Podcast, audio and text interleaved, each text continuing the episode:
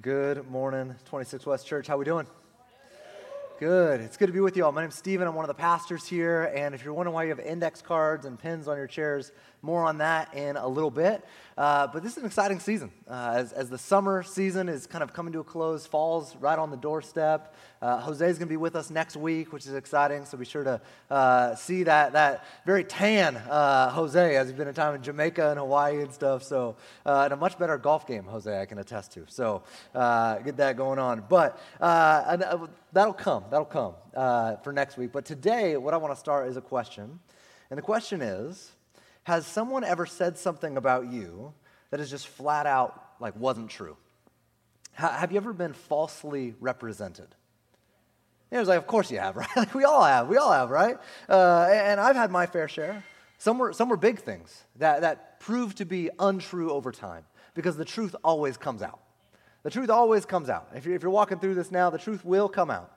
Uh, it always does. Some things are big, but some things are small uh, you know, when you're misrepresented. Some things are small, but, but they still sting, right? Like when my, when my wife tells me that I've begun this new habit of snoring, uh, and I'm like, you know, I can't verify this, so I'm just going to call this slander uh, here, here this morning. I haven't heard it, so, you know, I can't prove it. Uh, but speaking of slander, speaking of slander, there is slander running amok in our midst. There, is, there are lies that are permeating this wall uh, about me, about, uh, about somebody new, even to this church family. It's just how rude is going on in our midst. And so I'm, I'm, I'm uh, some of you are like, what is about to happen? Um, I, I'm in the, the kitchen about a month ago, and I'm just sitting there innocently, just trying to eat a breakfast sandwich.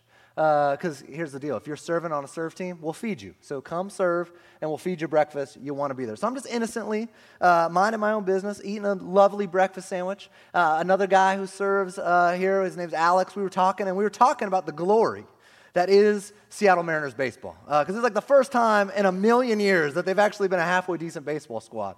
And so we're talking about this. We're, we're just, we're frolicking in the favor of the Lord, is really what's that. Breakfast sandwiches, baseball, we're talking about it. And then somebody walks up to me and had the audacity to say to me, uh, uh, Stephen, and they hear we're talking about baseball, and all. they say, Stephen, I, I heard a rumor.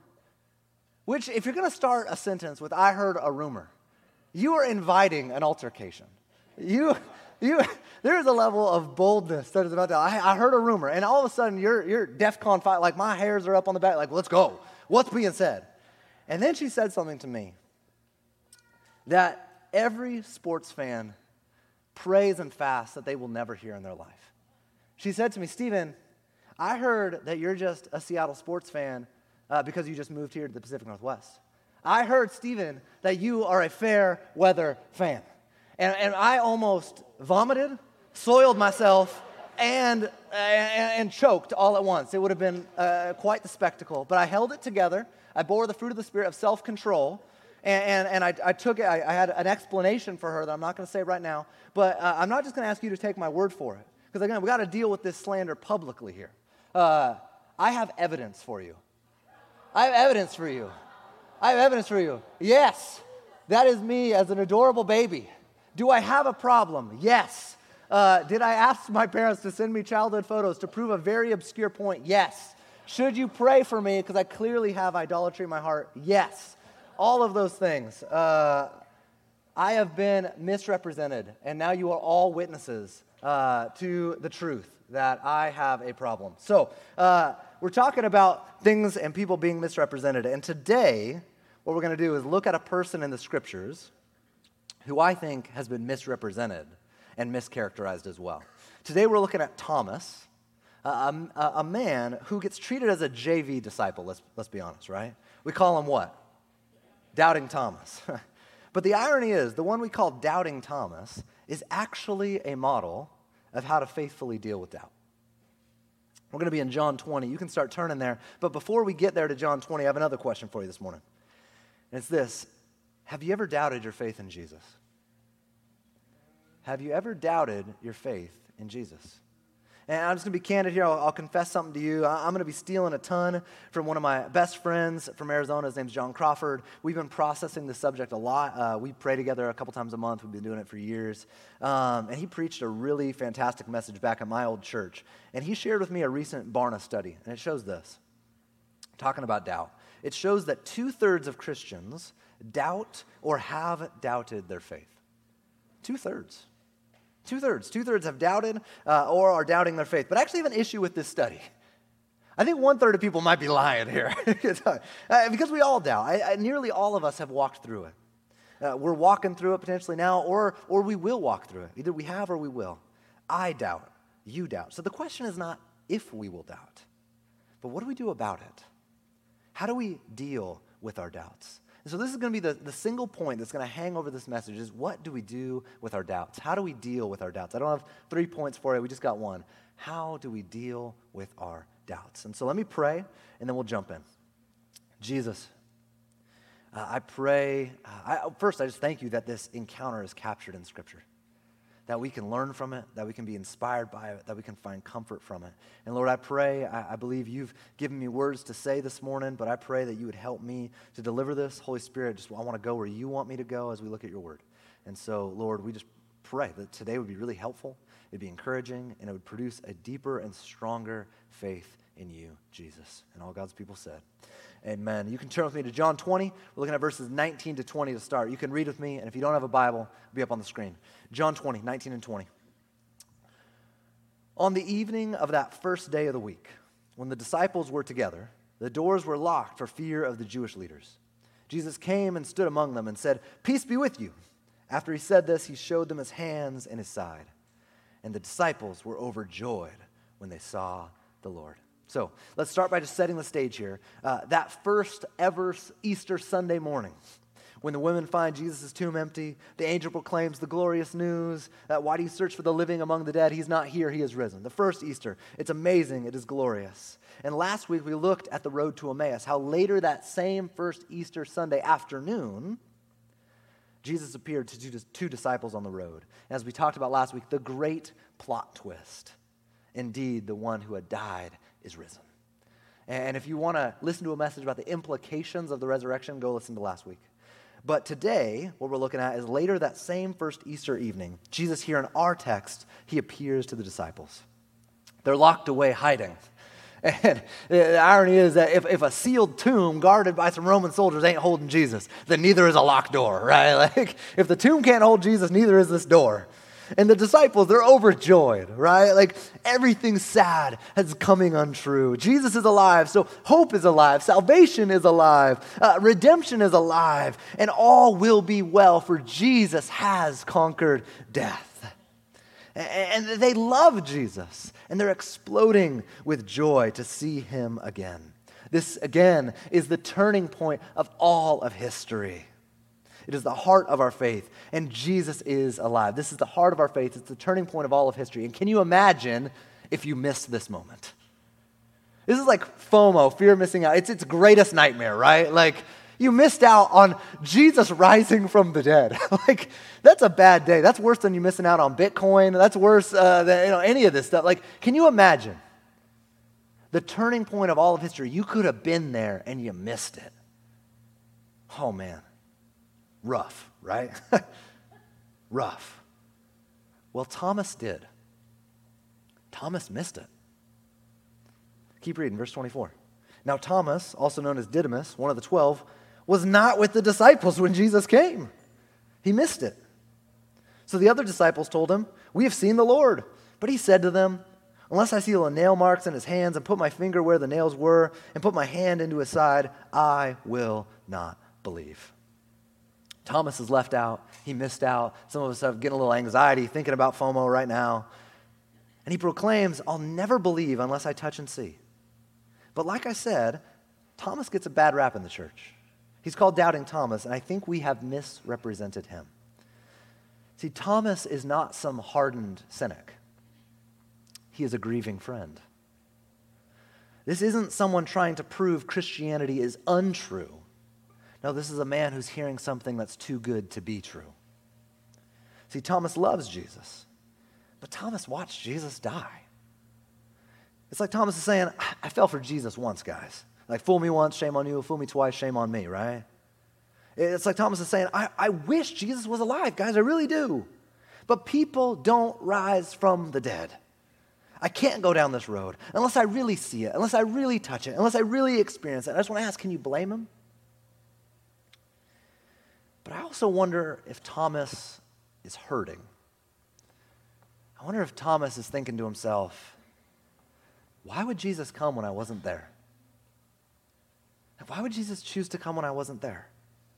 Does he not care about me? And like, are these guys serious? They playing some sick joke? Like, what is going on? And I'm arguing that Thomas, in the midst of these questions, is actually a faithful model of how to deal with doubt. How can I say this? Well, first, Thomas deals with doubt by not stuffing it. He doesn't stuff it, he doesn't pretend. Thomas doesn't put on a face, he doesn't pretend it's all okay, he doesn't join in with the disciples and say, Yeah, this is great. Like, I don't know if I believe this, but yes! Like, he doesn't fake it. See, Thomas, he's not coming to church, and when people ask you how you're doing, you smile and say, I'm doing good, but you're really dying inside. Thomas isn't doing that. Thomas isn't every week hearing that there's you know prayer offered in the back, and, and you know you, you, he's not sitting there being like, I know I really need this, I know I really should go back there, but ah, it's too much. I'm just going to put on the face, I'm just going to put on the mask, I'm just going to pretend. He doesn't do that. He doesn't say it's too hard, it's too embarrassing, it's too confusing. Rather than stuff it down, Thomas actually voices it. He voices his doubts. He's real, he's honest. And God invites you today to get honest, to take off the pretenses, to take off the mask, and to get honest with him as well, because God can handle it. And secondly, Thomas is a model for how to faithfully deal with doubt. So he's honest, but then, two, Thomas brings his doubt to his community. Thomas brings his doubt to the disciples. See, Thomas, don't miss this, Thomas does not go and find another community of skeptics and cynics to go vent to and be an echo chamber of doubt. Thomas doesn't say, I got questions, I'm out of here. I'm going to go rely on myself. I'm going to go find a bunch of people that agree with me and think this Jesus guy's ridiculous, and we're going to all huddle up together and spur each other on in our doubt and our cynicism, and, and I'm going to hang out there. Instead, he stays. I mentioned my friend John Crawford. He says this, it'll be up on the screen. He said, Your biggest enemy is not your doubt, it is where you go with it. Your biggest enemy is not your doubt, it is where you go with it. And I just want to say, church, we have a real enemy who wants to really isolate you and I from Christian community. He wants to destroy our faith. He wants to destroy my faith. He wants to destroy your faith. And he wants to huddle us up with a bunch of cynics who will chip away at our faith until it crumbles. And some of us are dabbling in this today. Some of us are ready to unplug from Christian community for a community of cynics. And I want to say in love, in clarity, that that will not deal with your doubt. That will not heal your soul, and it will only leave you wanting. What I want to encourage us to do is to be like Thomas and, and, and, to bring our doubts to Jesus, to bring our doubts to the community of Jesus, to be real about our doubts, but to be wise about where we bring our doubts. For us as a church family and as a church culture, we need to ensure together and fight together that doubt is not some scarlet letter, that, that, that we fight together to declare that it's something that we all need to work through, it's something that we all need to be honest with so we need to be like Thomas and bring our doubts into the light. Bring them to a band of brothers and sisters who will spur you on to walk in faith to Jesus. So, again, your biggest enemy is not your doubt, it's where you go with it. But if we're going to faithfully, truly, and honestly deal with our doubt, then we need to deal with the roots and the reasons for our doubt. And I'll tell you, I've been a, a, pastor on college campus and in the local church for over 12 years, and I've seen three common reasons and roots that ultimately, I think, drive our doubts. Uh, there could be much more than this, but I think there are three primary big buckets, three reasons and roots that drive our doubt. They'll be up on the screen. Number one is pain and suffering. Pain and suffering can drive us to doubt. You get that cancer diagnosis, and the natural question is Does God even care about me? Is God in control? If He is, why would He allow this to happen? Is God even good? The disappointment. We suffered another miscarriage. We can't get pregnant. And yet there's all these people that can, that don't even want children. What is going on, God? Do you even see me? Do you care about me? What is going on, God? Are you good? When we experience loss or betrayal, that adultery, that slander, all of it can dr- drive us to doubt the goodness of God, the power of God, the care of God, and the truth of God Himself. So pain and suffering can drive us to doubt. But number two, legitimate questions can drive us to doubt as well. Questions like Is Jesus really the only way? Is the Bible really true? How can a loving God send people to hell? Hasn't science disproved Christianity? And I want to say that every single one of those questions is a legitimate question. That you're not an idiot for thinking. That every single one of us that say we're followers of Jesus, we need to feel like we have actually good answers to these questions. These are all questions that we should be wrestling with. And if that's you, I want to invite you to, to coffee. If you're sitting here being like, man, I'm really wrestling with this, uh, I know I've wrestled with all of these questions. And ultimately, as I said last week, Jesus does not invite us into a blind faith. He invites us to faith, but not a blind faith. And I have found reasons for believing all of these. And I want to invite you that if you're wrestling right now, uh, I'd love to invite you to coffee. I'd also love to invite you to come to Alpha. It's something we're going to be launching uh, at the end of next month. And the entire point of Alpha is a place for people that are skeptical or just like, I don't know what I believe in. I'm not sure if I even believe this thing, but I have a lot of questions. It's a place for you to bring your questions. And so that'll be starting up here in literally a month. If you have any questions on that, I'll be at the Get Connected table. I'd love to talk to you. Uh, Alpha is a great place to wrestle with these legitimate questions that can drive us to doubt. But number three, there's a third area, and that's church hurt. I just want to say, so many people have been burned by the church. And if that's you, I want to say thank you for just being here today. Because you just being here today is a step of faith. Thank you for being here. I also want to say that as a pastor, I'm sorry that the place that should have been a place of healing for you was a place that wounded you. It's not right. Things in the church, yes, they can get messy because people are messy and sadly people can get hurt. But I also know that many of us have been hurt by abusive leaders, by dysfunctional churches, by manipulative pastors who mishandle Scripture. And I want to tell you that this is all wrong. It is evil. It is demonic. It does not reflect the heart of God. It is not the way of Jesus. It should be opposed. And all of this can drive us to doubt. I want to say this is all real.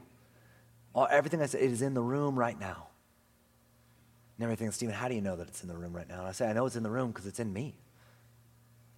All three of these, I confess to you, I've struggled with at various points in my life. I've walked through pain. I'll be honest with you, when, when we got the diagnosis with our son with the rare brain disease, some of the first questions that I was wrestling with was, is God good? Does he see me? Like, what is going on? Like, how, how can God, if you're, in all, if you're in control, why are you letting? And I've got the theological answers. I, I wrestle with that. I, I've wrestled with legitimate questions. I've been burned by the church. That first question I asked, have you ever been misrepresented? That happened to me in the church, guys. The truth did come out, but it stung. I know that some of us were hurting. But bringing my doubts to Jesus and working through my doubts in the community of Jesus has strengthened my faith. It has not weakened it. And I stand up here with a stronger faith because of working through my doubts, not stuffing them, not neglecting them, not ignoring them. Pastor Tim Keller says that any deep faith actually requires working through doubt. So let's be like Thomas and let's do it faithfully. Let's see what he does next, verse, verse 26. A week later, Jesus' disciples were in the house again, and Thomas was with them. Though the doors were locked, Jesus came and stood among them and said, Peace be with you. Then he said to Thomas, Put your finger here, see my hands. Reach out your hand and put it into my side. Stop doubting and believe. And Thomas said to him, My Lord and my God. Before we get into that interaction between Thomas and Jesus, I want us to notice something. I want us to notice that Thomas is still there with the disciples, right? It says a week later, and Thomas was with them. Do not miss that. Thomas, his questions have not been answered. Things have not been resolved. His circumstances have not changed, but Thomas is there. Jesus doesn't find Thomas isolated quitting. He doesn't find Thomas in a community of cynics venting. Instead, we see him in the community of faith waiting, wrestling. And Jesus comes into that space, and notice also that this really feels like deja vu, right? As you read that? Like the doors are locked. Jesus shows up. He says, Peace be with you. And then Jesus offers Thomas the most amazing invitation. He says, touch. He says, see. He says, believe. And I want us to notice that Jesus doesn't shame Thomas. Like, uh, what tone do you picture when Jesus like comes in, right? This isn't Jesus like kicking down the door, like, where's Thomas? I got a word for him, right? Like he's not, he's not mad. This isn't Jesus like, you know, venting at, at Thomas. He's not pissed off. He's not angry. He doesn't lecture him and say, why don't you believe in me? He's not kicking down doors. He's not breaking down walls. This isn't the Kool-Aid man, you know, like busting through a brick wall, which, by the way, is Kool I don't have kids old. Is Kool-Aid still a thing? The Lord, the Lord's favor has been upon us in this place. The Lord reigns. Kool Aid is still a thing. Eh, Jesus doesn't say, you idiot. You know, he doesn't, he doesn't go on Instagram live, tag Thomas, start hashtag doubting Thomas, and says, you fool, and just dunk all over him and mock him. He doesn't drag him through the mud. He doesn't do any of that, right? No. Jesus invites him to come and see. And that's what said the provision, the love, the care of Jesus is incredible. See, the exact thing Thomas declares that he needs to believe in Jesus, actually, Jesus provides. And, don't miss this Thomas doesn't deserve this. He hasn't earned this, nor is he entitled this, but Jesus graciously gives it. Because Jesus loves Thomas and wants him to believe. I was to say, how kind of Jesus to do this. It's amazing. I'm moved by Jesus' kindness here to Thomas because it reminds me that in spite of me, in spite of my doubts, in spite of all that I've said and done, Jesus had been so kind to me. And this is my story. This is our story collectively. And on this note about Jesus' kindness, the scriptures say that God's kindness leads to repentance, that God's kindness leads to change, that God's kindness leads to faith. And we see this reality in action with Jesus and Thomas. I think we also need to notice this is how other people change too. By kindness, not by shaming them, not by slandering them, not by, not by dragging them through the mud. We can't manipulate people into change. It's God's kindness that leads us to repentance. Would we model that in, in the way that we engage with others as well? Jesus' kind, clear, intentional call we see to stop doubting and start believing. And what happens, right? Read it again, verse 27. And then Jesus said to Thomas, Put your finger here. See my hands. Reach out your hand and put it into my side. Stop doubting and believe. And Thomas said to him, My Lord and my God.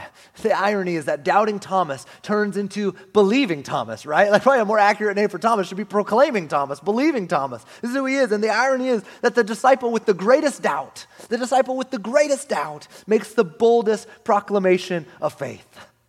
It's incredible. We find in the Gospels, this is maybe the most bold proclamation of who Jesus is. Thomas exclaims to Jesus, My Lord and my God. Thomas proclaims that Jesus is the King, that He is Lord, and that He is God. That God Himself has come in Jesus to save His people and to redeem His world. This is who Jesus is. Amen? My Lord and my God that doubting Thomas turns into believing Thomas. It's incredible. See, encountering the risen Jesus changed Thomas. Encountering Jesus turned Thomas's doubt into confident worship. Encountering Jesus changed the entire tra- trajectory of Thomas's life. It's amazing. Church history tells us that Thomas believed in the risen Jesus. He answered the risen Jesus' call to go and make disciples of all, all nations. We see that uh, later in church history. We see that Thomas, he actually obeyed and followed Jesus the rest of his life. Church history tells us that Thomas went all the way to India, proclaiming the gospel, planting churches, making the disciples. And today, you'll still find many churches in India that trace their roots back to Thomas. Encountering Jesus changed Thomas's life. Encountering the risen Jesus changed the entire trajectory of his life, and our world was changed because of it. See, Jesus, he loves to use the weak. He loves to use the doubting. He loves to use the stumbling to do great things in his kingdom. There's a long list of folks. C.S. Lewis doubted deeply, and God turned him into arguably the greatest defender of the faith in the last century. Charles Spurgeon, who's called the Prince of Preachers, He suffered with severe depression and doubt. John Calvin and Martin Luther, two of the greatest theologians in the history of the church, doubted. Mother Teresa was a model of Jesus' sacrificial love, and she also dealt with doubt. And the list could go on and on and on. And some of you in this room today, you are doubting today. And God is going to do great things through you for his kingdom. Some of you are thinking right now that your doubt disqualifies you from doing great things for God. And you don't realize that your doubt may actually be the very prerequisite to doing great things for God. For some of us in this room, God is going to use your working through your doubts to lead you to a deeper place of dependence and trust in God that will lead to greater kingdom impact for God. See, Jesus, he turned Thomas's doubt into confident worship and into kingdom impact. I want to say he can do the exact same thing for you. He can do the same for you. Thomas encountered the risen Jesus, and his entire life changed. And like we've said this entire series, the series called Encountering Jesus, that's what happens when we encounter the risen Christ. Our lives change. And our prayer is that you and I, that we would also encounter the risen Jesus through his living word, and that you and I, we would be collectively transformed, renewed, and changed for God's glory, our joy, in the good of the world. This is our prayer, that you and I, we would encounter Jesus through his word. And that he would even encounter us today in our place of doubt. Not with shame, but with an invitation to come and see. To come and see. Let's keep reading. As Jesus has a word not only for Thomas, but he actually has a word for you and I today as well. Verse 29. Then Jesus told him, then Jesus told Thomas, Because you have seen me, you have believed. Blessed are those who have not seen and yet have believed. Jesus said, Blessed are those who have not seen and believed. And I to say, This is us. This is you. This is me. This is us. Jesus is saying this about us we haven't seen. We can't put our hands in his literal wounds.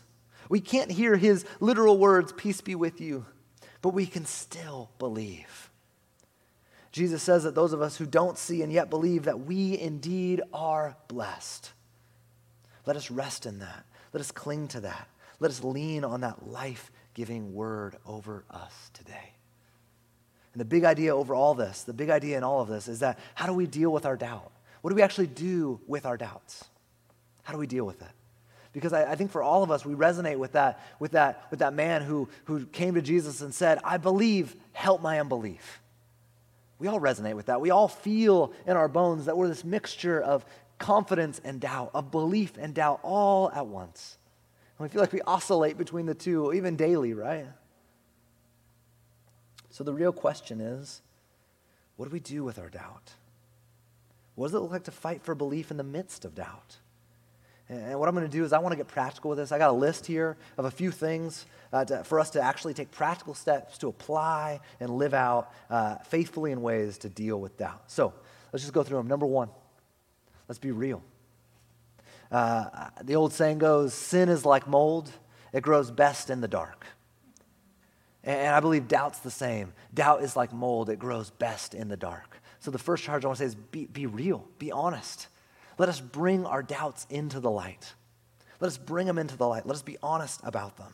Let us not stuff them down. Let us be real with them. And two, let's be in community and let's bring our doubts into the community of Jesus. Let us get a community of people around us who love Jesus, that follow Jesus, are not going to shame us for our doubts, but are going to point to Jesus uh, in our doubts, who love us too much. Just let us sit in our doubts but actually will proclaim good news to us in the midst of our doubts. Do we have a community like that? Are you in a community group? I, again, just want to invite you to Alpha. The entire point of it is to ask questions, to wrestle with them, and to encounter Jesus. So let us be real. Let us be in community. And number three, let us get in the Bible. Let us get in the Bible. And there, there's this question that we got to ask ourselves and say, like, what is reality? And we want to say that our doubts are real. But there's something even more real than our doubts, than our feelings, than our thoughts, and it is the very scriptures of God. As a reality, we want to, as the scriptures say, to take every thought captive. What do we do when we doubt? Do we feed that or do we feed our faith? Do we, do we get in the Bible or do we get and just marinate on our doubts? What are we going to give our, our minds to? What are we going to give thought to? What are we going to give intentional time towards? What are we going to give uh, uh, food towards, if you will? Are we going to feed our minds with scriptures? Are we going to feed our minds with doubt? Let us take every thought captive and ultimately uh, submit ourselves not to our feelings, but submit ourselves to the scriptures. Which gets to number four. Would we be real? Would we be in community? Would we get in the Bible? And would be number four, would we doubt our doubts? Because when I'm in that hospital room and I'm thinking to myself, I get this horrible diagnosis, and I think to myself, does God even care about me? Is God good? Is that I, have a, I have a decision to make. Am I going to doubt the character of God? Am I going to doubt the scriptures? Or am I going to doubt what I'm feeling right now? Because just maybe, what I need to be doubting is that I see the whole picture. That maybe, just maybe, what I need to start doubting is that I can see everything. And that what I'm experiencing in this moment is just full stop reality that actually there might be more to this story. There might be more to what's going on. Instead of feeding my doubt and saying, see, look, I'm suffering right now. I'm going through this trial. See, God doesn't love me. He doesn't care about me. He's not good. Instead, what I need to do is, is doubt my doubts, get in the word, proclaim good news over myself, which says, does God care about me? Yes. That's why he came. That's why he died. That's why he rose again. He, he died for me. He's proven that he cares about me. That when I was an enemy of his, he died for me. That I need to hold on to that in the, in the middle of the storm. It's this idea of, you know, if, if, if our doubts and, and, these sufferings and this church hurt and these legitimate questions are like a storm that, that's, that's, that's coming over our boat. And there's a reality we can either grab onto the sails, which are going to get tossed to and fro from wherever those winds go, or we drop our anchor, which would be like holding on to scriptures, doubting our doubts, and say, no matter what comes, this is going to hold, and I'm going to hold on to it. Because even if I'm getting slapped, sloshed around, this anchor is going to hold. There's a reality here of let us be a people who doubt our doubts, who take them and submit them to the scriptures, submit them to Jesus. Would we get in the Bible? Would we doubt our doubts? Would we, five, would we pray? Would we be a people that echo what the Psalms and the prophets do constantly? This book is not full of people that just have it all together and don't ever have questions and don't doubt and, and aren't wrestling at all. If you read through this, it's full of examples of people bringing their doubts to God, who are bringing their questions to God, who aren't stuffing it down, but are actually bringing it. And I want to say that it actually bringing our doubts to God, that actually still getting in the script, pursuing God, praying, is actually a step of faith. It's actually a step of faith to bring our doubts to God in prayer. We see people in the Bible doing this all over the place. And I want you to feel empowered that you can do it today as well, to bring your doubts to God. Number six, I want us to pray, but then also embrace the mystery. That there is more to our faith than what we can see. There's more to our faith than what we can comprehend. And if we are looking for a faith that we can explain every single thing, where every single thing will make sense. That, that, that will not be Christianity, I, I assure you. I remember Tim Keller once saying if we worship a God who we never disagree with and that we perfectly understand at all times, we very well are probably worshiping a God made in our image. But I actually want to invite us to embrace the mystery. That there are things about God as He is eternal and we are not as he is, is transcendent and we are not, as he is all knowing and we are not, there will be mystery. There will be questions. And one way that we faithfully deal with our doubt is we embrace that. We embrace that there is more to God than we can comprehend. And I actually believe that that is good news. I don't want to worship a God that I can fully comprehend, that my finite little mind can fully wrap my mind around. But God is greater. He is better. He is more beautiful. And number seven. So we'd be real, we'd be in community, we get in the Bible, we doubt our doubts, we pray, we embrace the mystery. And number seven, we wait on Jesus. We wait on Jesus. And I want to say this last one, it's key because at the end of the day, faith, at the end of the day, belief, at the end of the day, trust is about trust in a person. It's Jesus. This whole thing, uh, like this, this whole thing, this entire church is about helping you experience life in a real person, to know a real person, to trust in a real person, to love a real person, and his name is Jesus. And I love what Pastor Jon Tyson says. He's in New York City and he talks about doubt, deconstruction, and faith. He says this up on the screen. He says, I can't deconstruct my faith because it's not an intellectual construct, it's a covenant relationship with Jesus as a person. I can't deconstruct my faith because it's not an intellectual construct. It's a covenant relationship with Jesus as a person. I want to say, would we receive Jesus' invitation to come to him, to see him, to know him, and to experience life in him? Church, I, I want to normalize that we would say, we, we have legitimate doubts and we bring them into the light. But I also want to normalize that we would submit our doubts to Jesus that we would submit our doubts to the scriptures. I want to normalize that there's doubt in the room, but I also want to normalize that we don't just listen to our doubts, we preach good news to our doubts. That we don't just uh, be empathetic with our doubts. We actually, in love, point one another to Jesus in the midst of our doubts. That we love each other too much to let us sit in anything other than the truth of Jesus because He is the truth that sets us free. Would we love one another, another enough to do this? Would Jesus be our anchor in the storm? Would he be our north star in the night? That even when our compass has lost its uh, magnets, even when our compass has gone awry, Jesus is the north star that is still true and still holds no matter what. And what we see here in this last verse, in that verse 29, we see that Jesus starts to turn the camera onto us. He said, Blessed are those who believe and have not yet seen. And what we're going to see here also is that the author, John, continues to turn the camera to us as readers as well. So these last verses, let's look at verse 30 and 31. Are you tracking with me? We're still here? You're good? Verse 30. Jesus performed many other signs in the presence of his disciples, which are not recorded in this book.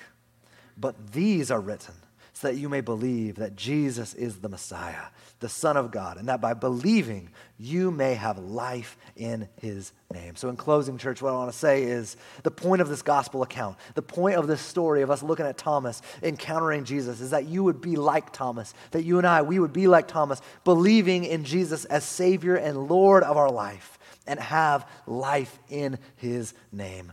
Friends, I want to say the scriptures are true. The scriptures are good news and they're written so we can have confident belief in Jesus and have life in his name.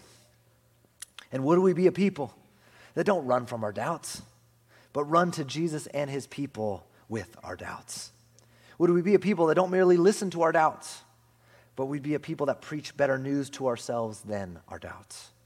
Would we be a people that even through the pain, even through the questions, even through the hurt, even through the doubts, we wait on Jesus? We trust in Jesus. We build our life on Jesus. Would we be a people that believes that one day we will see Jesus' wounds? One day we will see Jesus' wounds. One day we will hear Jesus' voice. And one day we will join Thomas in our faith being made sight. One day we will see this. We will experience this. We will hear it and we can have confidence in this good news today. Amen? Amen? Let's pray, and then we're actually going to do something unique around communion today. Let's pray, church. Jesus, I thank you that you do not shame Thomas. You don't scold him, you invite him in to trust. You invite him in to know you. You invite him in to touch, to see, and to believe. And Lord, you are giving the same invitation to us today that we would believe in you and experience life in your name. Lord, I pray for those who are doubting in this place right now. That, Lord, you would draw near to us. Lord, that them even just being here is a step of faith. Lord, would you bless that? Would you honor that? Would you speak life into that moment? Lord, I pray that we would be a people, as we talked about, Lord, I pray that we would be a people that be real, that be in community, that get in the Bible, that doubt our doubts, that pray, that embrace the mystery, and that we ultimately wait on you, Jesus. We are a people of I believe, help my unbelief. And so we ask you uh, to empower us, Holy Spirit, so that we can doubt faithfully, so that we can honor you in the middle of the storm. Jesus, we need you, we love you, and we just say, help us. It's in your name we pray. Amen.